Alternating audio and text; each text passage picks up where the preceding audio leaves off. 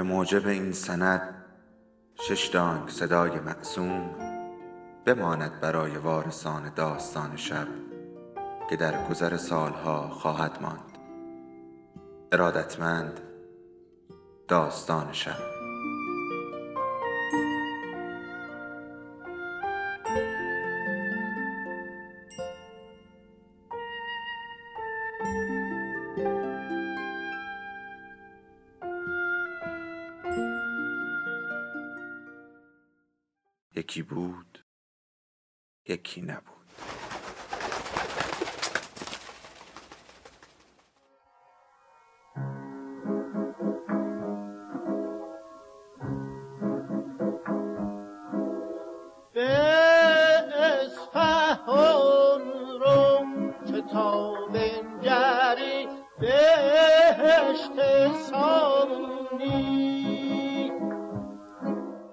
اصل شهربانو جلد سوم از چهار پاره مادران و دختران نوشته محشید امیر شاهی فصل شانزدهم.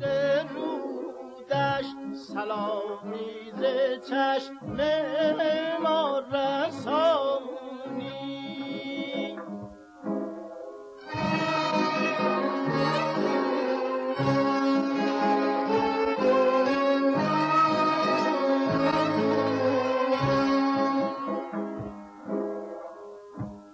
ببر از وفا کنار جلفا به گل چهره گل سلام ما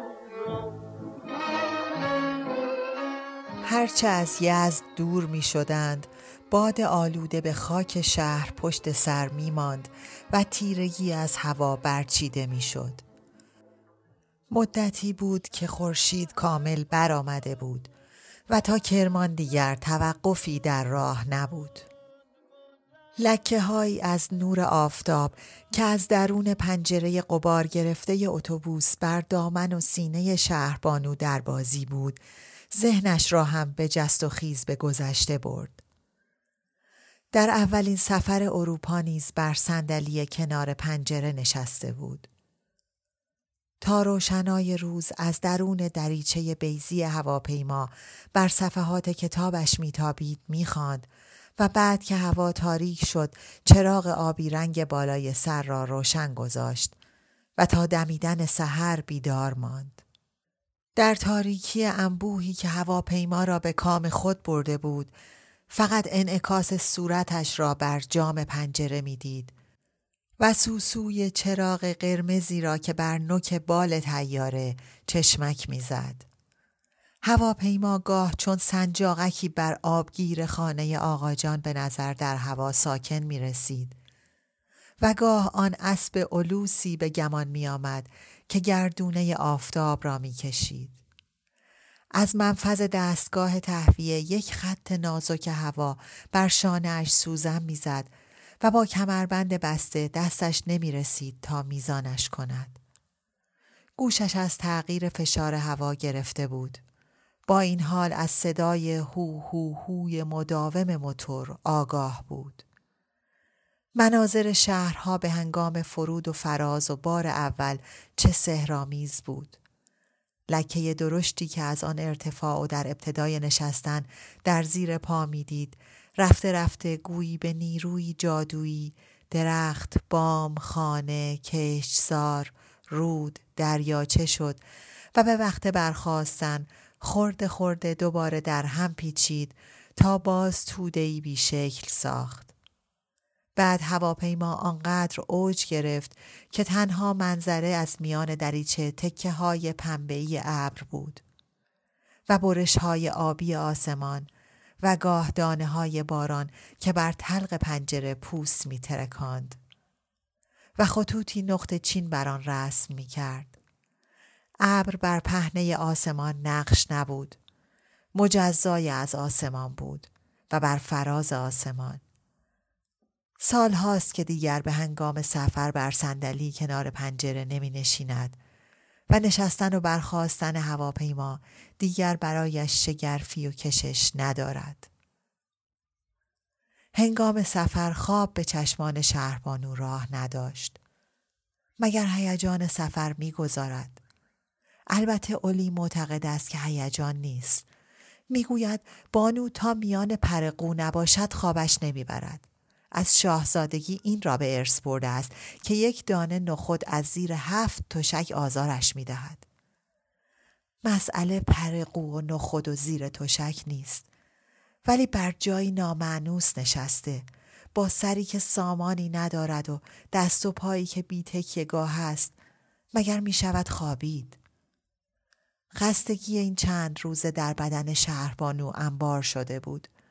بازدید از کاشان و اصفهان و یزد گذرهای شتاب زده ای بود که لطف چندانی نداشت اصولا سفر بد آغاز شد شرکت میساقی فرق چندانی با وصفی که شهربانو از گاراژ رمزانی شنیده بود نداشت. اتوبوس با تأخیر به راه افتاد.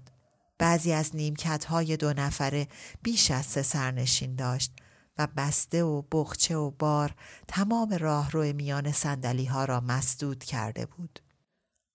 مسافری میان سال قبل از حرکت از تک تک منتظران می‌پرسید ببخشین اتوبوس اصفهان همینه؟ و بعد از گرفتن جواب مثبت با خنده اضافه می کرد. آدم باید مطمئن بشه وگرنه ممکنه حاج عباسی بشیم.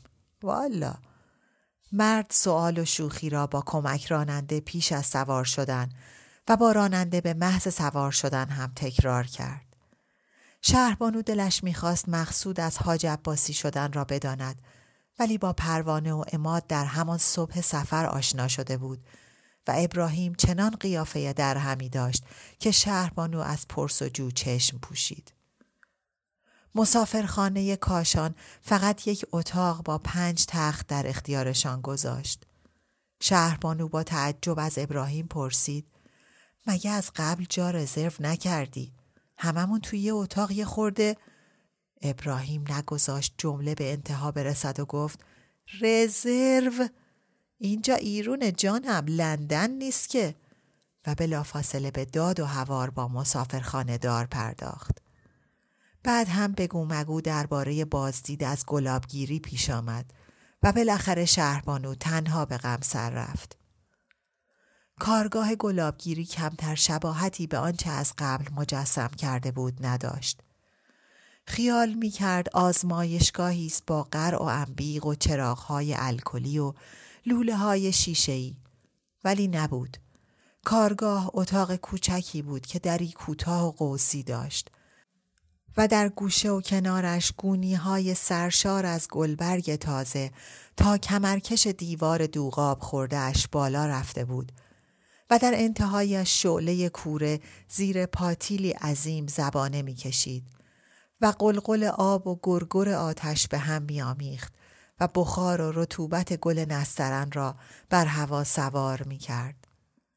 به نظرش آمد بوی میرزا محسن خان پدر بزرگ ندیده اش را در این مکان می شنود. بابا از اتاق قلیان پدرش کم و بیش با این صدا و با این فضا یاد می کرد. دیدن این مراسم برای دیگر همراهان جالب نبود. ابراهیم نه علاقه به دیدن گلابگیری نشان داد و نه به تماشای استخراج نمک. در مورد رفتن تا دریاچه که بلافاصله و قاطعانه مخالفت کرد.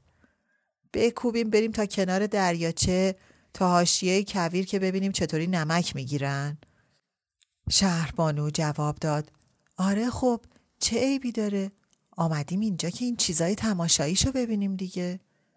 ابراهیم به عادت همیشگی به حالت دهنکجی گفت بله چیزای تماشایی ولی آخه نمک و با شکلک صورت و لحن صدا تماشایی نبودن نمک را آشکار ساخت.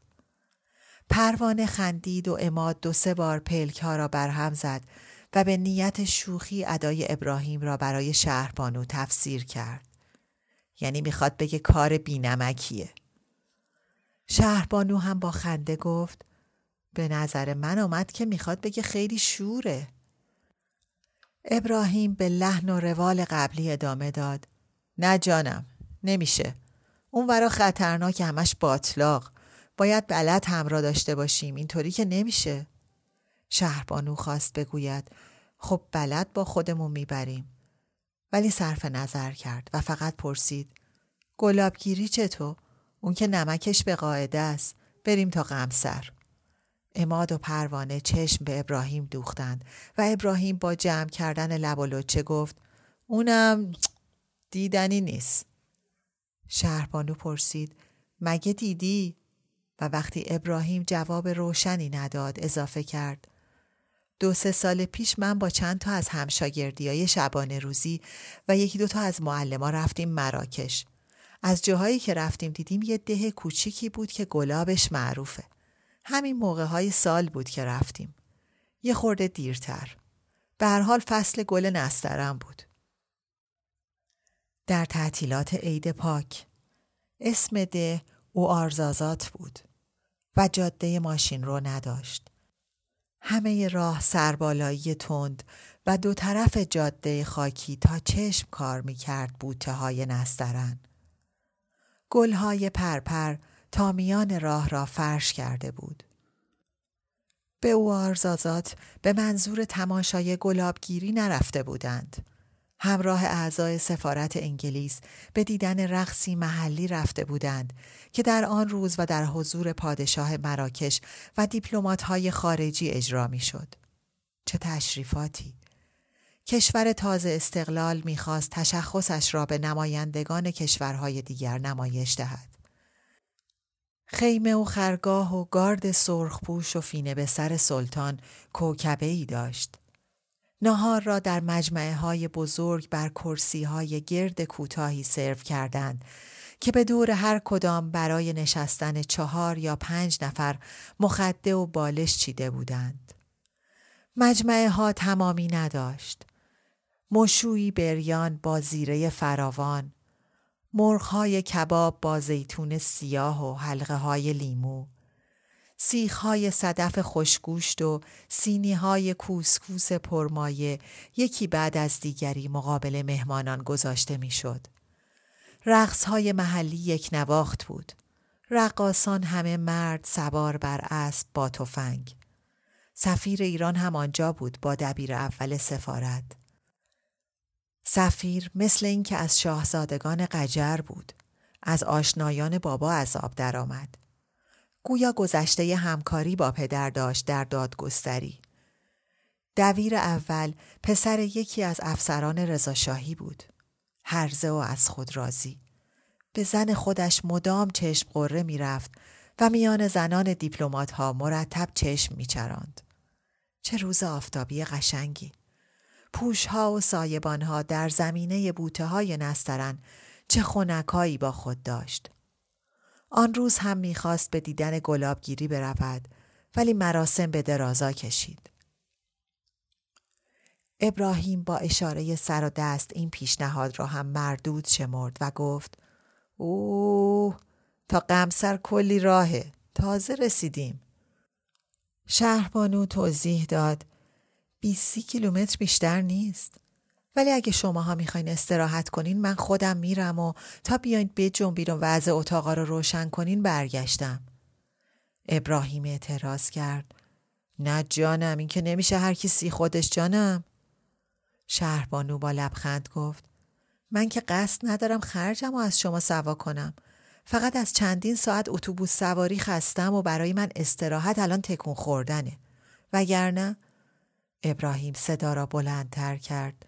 نه جانم ما دست جمعی اومدیم سفر همه کارا هم باید دست جمعی بکنیم شهربانو سعی کرد کلافگیش را از پرخاش های پیاپی و بیدلیل ابراهیم پنهان کند و کماکان با لحن شوخی پرسید این چطور کار دست جمعیه که تصمیما رو تو تنها می‌گیری و ما همه باید اجرا کنیم؟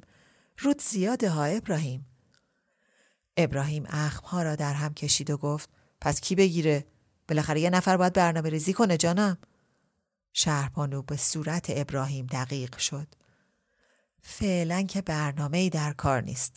در بی برنامگی اقلا اجازه بده هر کس هر کاری می‌خواد بکنه. چقدر تلخ است رفتار این ابراهیم. چقدر بی ملاحظه چقدر بی زرافت پلک زدنهای اماد شدت گرفت و پروانه وارد گفتگو شد. حالا ول کن بانو جون. نرو کجا می‌خوای بری؟ اومدیم خوش بگذرونیم بابا. ناگهان پا در میانی سبک پروانه و تیک های مدام اماد و منظره فرزندان این دو در خواب و رفتار خشن ابراهیم و آشفتگی مسافرخانه و تخت های بیقواره آهنی و پتوهای پیچازی رنگ رو رفته و تصور گذران یک شب تا صبح با این گروه در این تک اتاق دنگال زشت شهربانو را بیتاب کرد. از جا بلند شد و گفت منو ببخشین ولی واقعا نیاز دارم برم یه هوایی بخورم و رو به در راه افتاد. اصلا چرا به این سفر آمد؟ بودن با این افراد کمترین لذتی برایش ندارد. چه حرفی، چه صحبتی، کدام وچه اشتراکی. ابراهیم خیره خیره به پشت شهربانو نگاه کرد و با قیس پرسید تو این شهری که هیچ جاشو نمی‌شناسی کجا داری میری؟ میری گم و گور میشی ما باید تا صبح تو کلانتریا دنبالت بگردیم. بانو نفسی عمیق کشید و در آستانه در مکس کرد و گفت احتمال گم شدنم ضعیف ابراهیم. نگران نباش. تا تو تصمیم بگیری که ما چی بکنیم من میرم تا قمسه رو برمیگردم. ابراهیم با همان نگاه خیره پرسید کی؟ بانو که دوباره به راه افتاده بود بیان که کامل برگردد گفت خیلی طول نمیدم. چه خوب شد که رفت. اگر مانده بود بی جهت خلق خودش و دیگران را تلخ می کرد. در پستوی چسبیده به کارگاه چند گلابگر داشتند مایه جوشان را در کوزه های سفالین می ریختند و در دهنه هر کدام گلوله ای پارچه ای می گذاشتند و با چوبی گلوله ها را تا گلوگاه کوزه فرو می بردند تا معجون عرق کند. بعد سبوها را دانه دانه به حیات کارگاه حمل می کردند و میان جدول بندی جویهای آب به صف می چیدند تا اصاره نسترن گلاب شود. مگر کاشان فقط باغ فین است. تازه خاطره تاریخی حمامش هم بر آن سایه شوم گسترده است. کاش میماندند تا کوچه و بازارش را ببینند و حال و هوایش را بشناسند. آن یک شبی که آنجا اتراق کردن نشد چشم بر هم بگذارد. روز بعد هم از آن صبح راه افتادند. در اصفهان که هر سه روز از این مسجد به آن بنا و از آن بنا به این مسجد. انگار آش داغ. انگار محض رفع تکلیف. حتی نشد محل تولد زوزو را در شهر پیدا کند. از آن خانه چاه عمیق انتهای باغش یادش بود و هم دستی خواهر بزرگش با دختر دوم استاندار برای انداختن او به چاه که حالا جزی از خاطرات کودکی بود که ترس نداشت فقط شیرینی داشت زوزو در آن زمان چند روزه بود و اولی هنوز در بستر زایمان. از میان کوچه پهن و خلوتشان جوی آبی میگذشت. چه خوب یادش بود. چه خوب. اگر به اولی بگوید که باورش نمی شود هیچ وقت باورش نمی شود معتقد است که همه اینها را بعدها از بزرگترها شنیده است. با بیبی بی همانجا در کوچه بازی می کرد بیبی بی یک سر تناب را چون کمندی به دور بدنه درخت تناوری که کنار جوی بود میانداخت و سر آزادش را آرام از زیر پای او میگذراند و تظاهر می کرد که دخترش تناب بازی می کند. اسم کوچه چه بود؟ در کدام محله؟ امو هم نشانی آن خانه را نمی‌دانست. از ام شمسی هم که برای ایام عید به خانه برادر آمده بود پرسید. بی حاصل بود. از شکوه اعظم که حتی سوال نکرد. فرصتی هم پیش نیامد. تمام مدت زمانی که زن امو در اتاق پذیرایی ماند فقط به نیش و کنایه به خواهر شوهر و زخم زبان به مهمانان ناخوانده و ابراز نگرانی از احتمال لنگر انداختن اقوام گذشت. در گذشته این نوع رفتار شکوه ازم به نظرش خندهدار می آمد. چرا این بار رقت انگیز بود؟ شاید چون برای نخستین بار می‌دید که تار و پود این زن از کینه سرشته است. نه به کسی مهری دارد و نه مهر دیگران را می بیند. هر چه کرد تا اطمینانش بدهد که قصد ماندن ندارد و اصولا در سفر زندگی در هتل را ترجیح می دهد آرام نشد که نشد به پدر هم قبل از حرکت در تهران گفته بود اما پدر چه سفارش ها کرد که مبادا با رفتن به هتل امو را برنجاند. برادرزاده تازه عروس. آن هم شب سال نو. بابای خوش خیال نازنین. کاش به هتل رفته بودند. تصادفا جا هم بود ولی ابراهیم نخواست. آن دو شب در منزل سرهنگ عبازری چه سخت گذشت. تفلک صاحب خانه خودش تازه به مأموریت به اصفهان وارد شده بود. مهمانداری از شش نفر آسان نبود. آن هم با توقعات ابراهیم. پیش از راه افتادن حتی تشکری از او نشد. حتی نشد درست و حسابی خداحافظی بکنند اتوبوس طبق معمول این چند روزه سفر در تاریک روشن سحر و در میان چکاچاک جابجایی کوله پشتی و چمدان و هرس و حول بزرگ سالان و شکایت و گریه کودکان به راه افتاد و تا دقایقی پس از حرکت نیز سر و صدای نق و دعوا و بالا و پایین کردن و جابجا جا شدن به گوش می رسید. تا بالاخره هر کس بر مکانی که چون قنیمتی به دست آورده بود آرام گرفت و جای هیاهوی اولیه را نفیر نفسهای بلند و کوتاه مسافران پر کرد. از نیمه های راه دست و پا بر نیمکت ها در هم لولید و سرها با موهای ژولیده بر پشتی و دسته صندلی یا شانه همراهان ولو شد حالا همه در خواب بودند جز شهربانو و راننده و شاگردش. وردست راننده که در کنار شوفر چنباتمه زده بود مشغول پوست کندن پرتغالی بود. شهربانو به منظور بیرون راندن کرخی بدن بازوها را مالید و بعد گوشه پیراهنش را از زیر تنه ابراهیم به آرامی بیرون کشید و بیشتر خودش را به بدنه اتوبوس چسباند و تا جایی که امکان داشت پاها را دراز کرد. راننده دهان مملو از دندان طلایش را باز کرد و نیم پرتغال را در آن جا داد و با ملچ و ملوچ از شاگردش پرسید خیار دیگه نمونده؟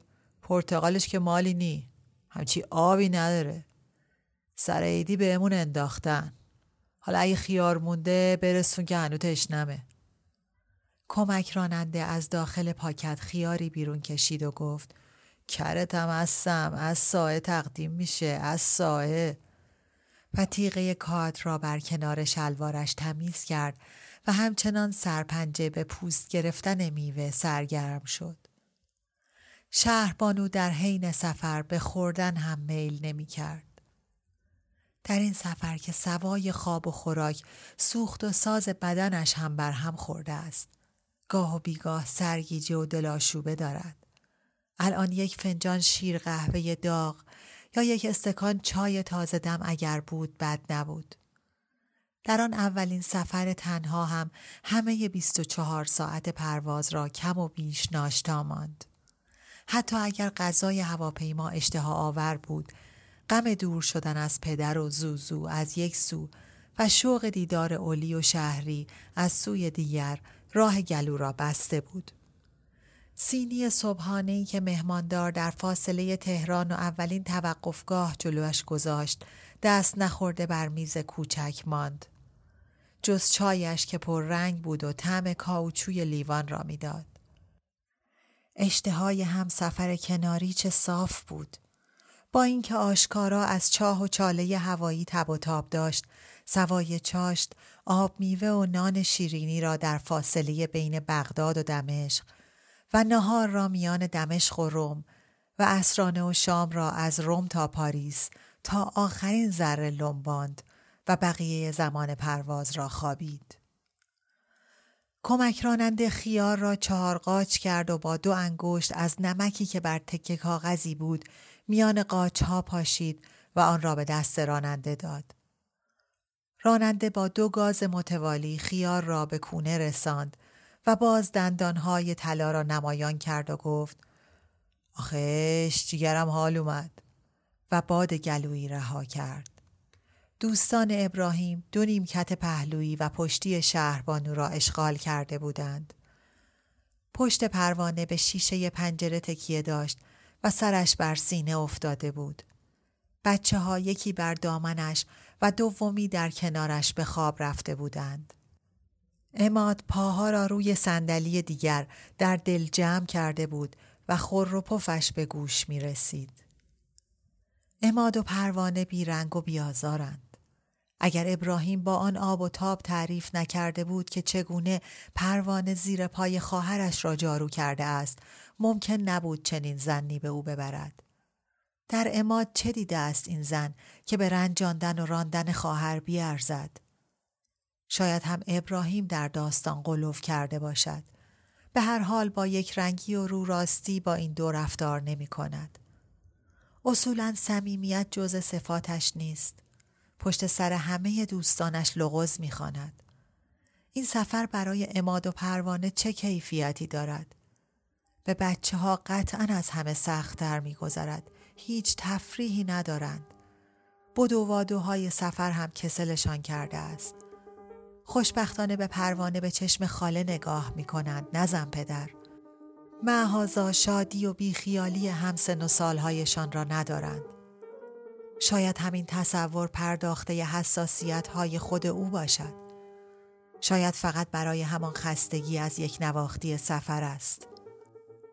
برای این بچه ها کار چندانی نمی تواند و با آن زن و شوهر هم حرف چندانی ندارد.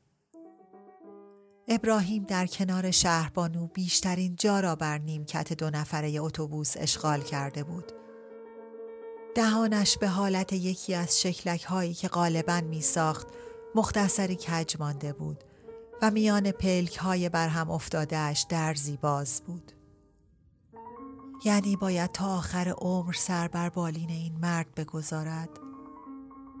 از نخستین روز ازدواج بارها از خودش پرسیده بود که چرا شوهر کرد و چرا به ابراهیم ولی جواب درستی نداشت.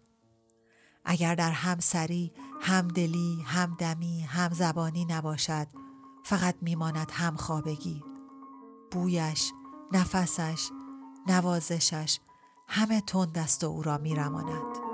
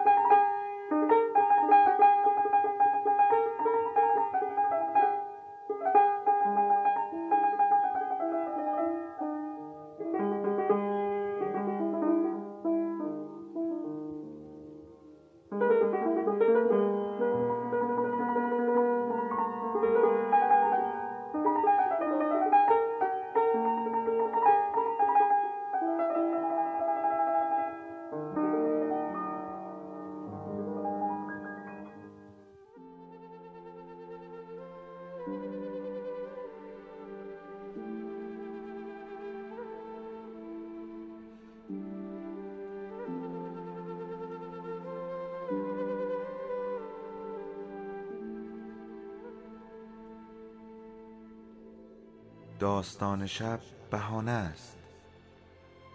برای با هم بودن دور هم نشستن شنیده شدن.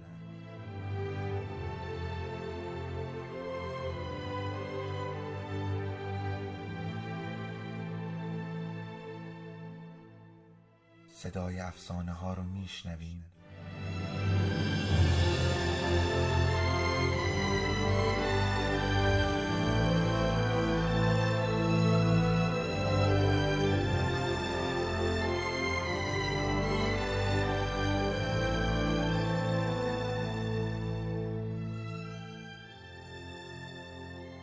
tombe.